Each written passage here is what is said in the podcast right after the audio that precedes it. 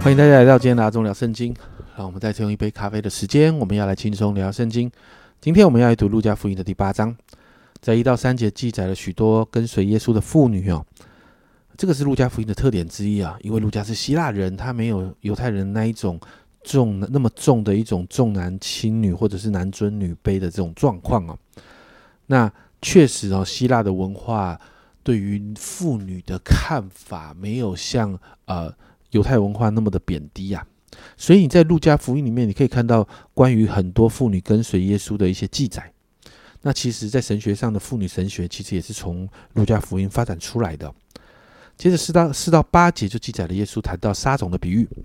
那基本上其实跟马太福音的记载相同哦。接着九到十节呢，耶稣就谈到这个解释呃，真理用比喻的这个目的啊，其实在当时犹太拉比讲述律法的时候是常常用比喻的，所以用比喻基本上不是一个问题，而是耶稣没有向众人解释这个比喻。所以呢，耶稣这样回答，在第十节他说，神的、呃、神国的奥秘只叫你们知道，至于别人就用比喻，叫他们看也看不见，听也听不明。这里就提到一个区分哦，回应的第八节说的那个有耳可听就应当听。你知道在马太福音的平行经文里面，耶稣谈到门徒啊，这一群人是跟随他的，是愿意遵行天父旨意的。所以呢，这一些的真理哦，要先解明给那些愿意听的人听啊。那接着呢，十一到十五节，耶稣就向门徒解释这个撒种的比喻，谈到听见天国的真理所面对的一些挑战。那在这些的挑战当中，人会因着恶者的工作啦、逼迫、患难啦、世上的思虑跟钱财的引诱等等，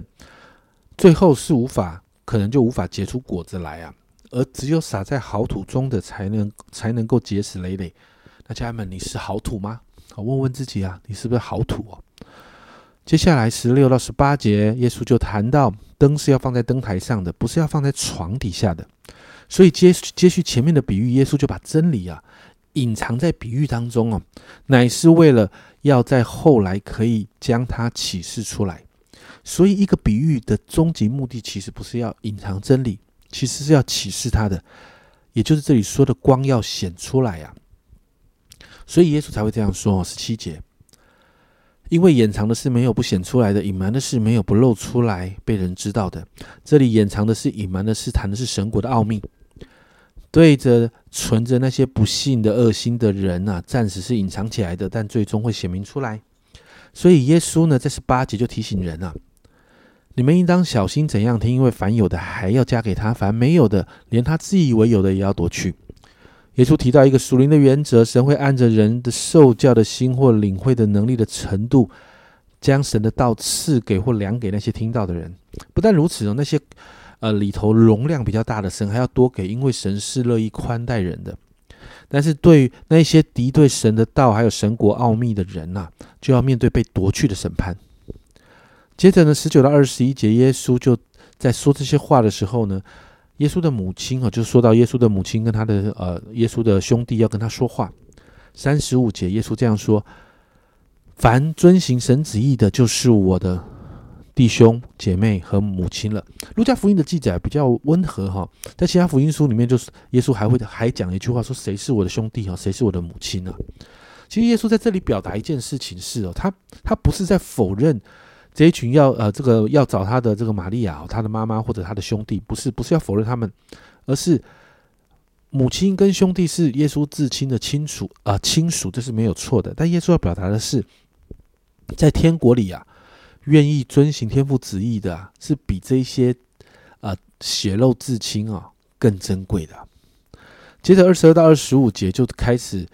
呃，这边开始呢，就有一连串的神迹哈。二十二到二十五节记载耶稣平静风和海；二六到三九节就记载耶稣在格拉森行了一个鬼入猪群的神迹，把人身上的鬼赶入猪群；四十到五十六节就记载了耶稣医治雅鲁的女儿和患血肉病的妇人。那这几个神迹，其实我们过去在马太、马可福音都看过。那这些神迹再一次就让我们看见耶稣大有能力的把天国带进人间，彰显天国的能力，但也在当中引导人看见对神的信心真的会带下天国超自然的介入来到我们的当中啊。经文到这啊，这一章记载了耶稣的教导，也记载了耶稣行神迹的这样的事迹。对我们这些信主的人来说，真理的学习跟了解，还有经历神的真实，其实是同等重要，缺一不可的。这好像鸟的两个翅膀啊，你少了一边都飞不起来啊，哪一边发展的不好，也无法顺利的飞行啊。所以我们需要对真理有扎实的认识。如果好像就好像那个耶稣、啊、就是不断的教导门徒、啊、去透过真理来认识天国。但是家人们，我们也需要啊，在信仰当中哦，信仰的生活里面，不断的看见神真实的大能，不断的彰显在我们的每一天的生活里头啊。因为我们常常不是这样说嘛，我们所信的神是又真又活的，所以我们需要明白他的真，他有到底有多真。但是我们也要看见我们的神是活的，所以为我们自己来祷告，让我们的信仰是平衡的。没有灵恩派、福音派啊，家人们，你会在耶稣的生平里面看见很灵恩也很福音啊。所以好不好祷告，让我们真的好好读经，好好的研究圣经，认识真理，这是我们必须要做的。但另一方面，让我们对圣灵是开放的，活出我们所认识这个真理啊，是大能的真理，它不是只是知识而已，不是只是神学研究而已，是可以看见神超自然的彰显在我们每一天的生活中的，并会得医治的。当我们祷告的时候，祷告会成就的，这都是神的超自然大能。让我们在这样的生活里面活出天国的真实，我们旁边的人才能够在我们生命中看见神的大能，经历这位神是真的，不是吗？我们一起来祷告。主啊，我们真说，主啊，帮助我们。主啊，就好像在主你的生平里面，主啊，你教导关于天国的真理，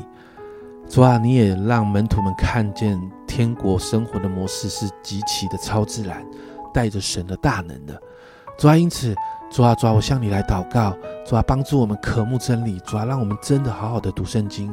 主啊，真的好好的明白圣经真理在讲什么，主啊，但是也让我们真的心里是打开的，对圣灵的工作打开，主啊，让我们看见圣灵你在圣经里面你所做的，主啊，如过去能做，如今一定能再做一次，主啊主啊让我们对你不因啊不会因为好像我们为了要研究圣经，我们里面就太理性，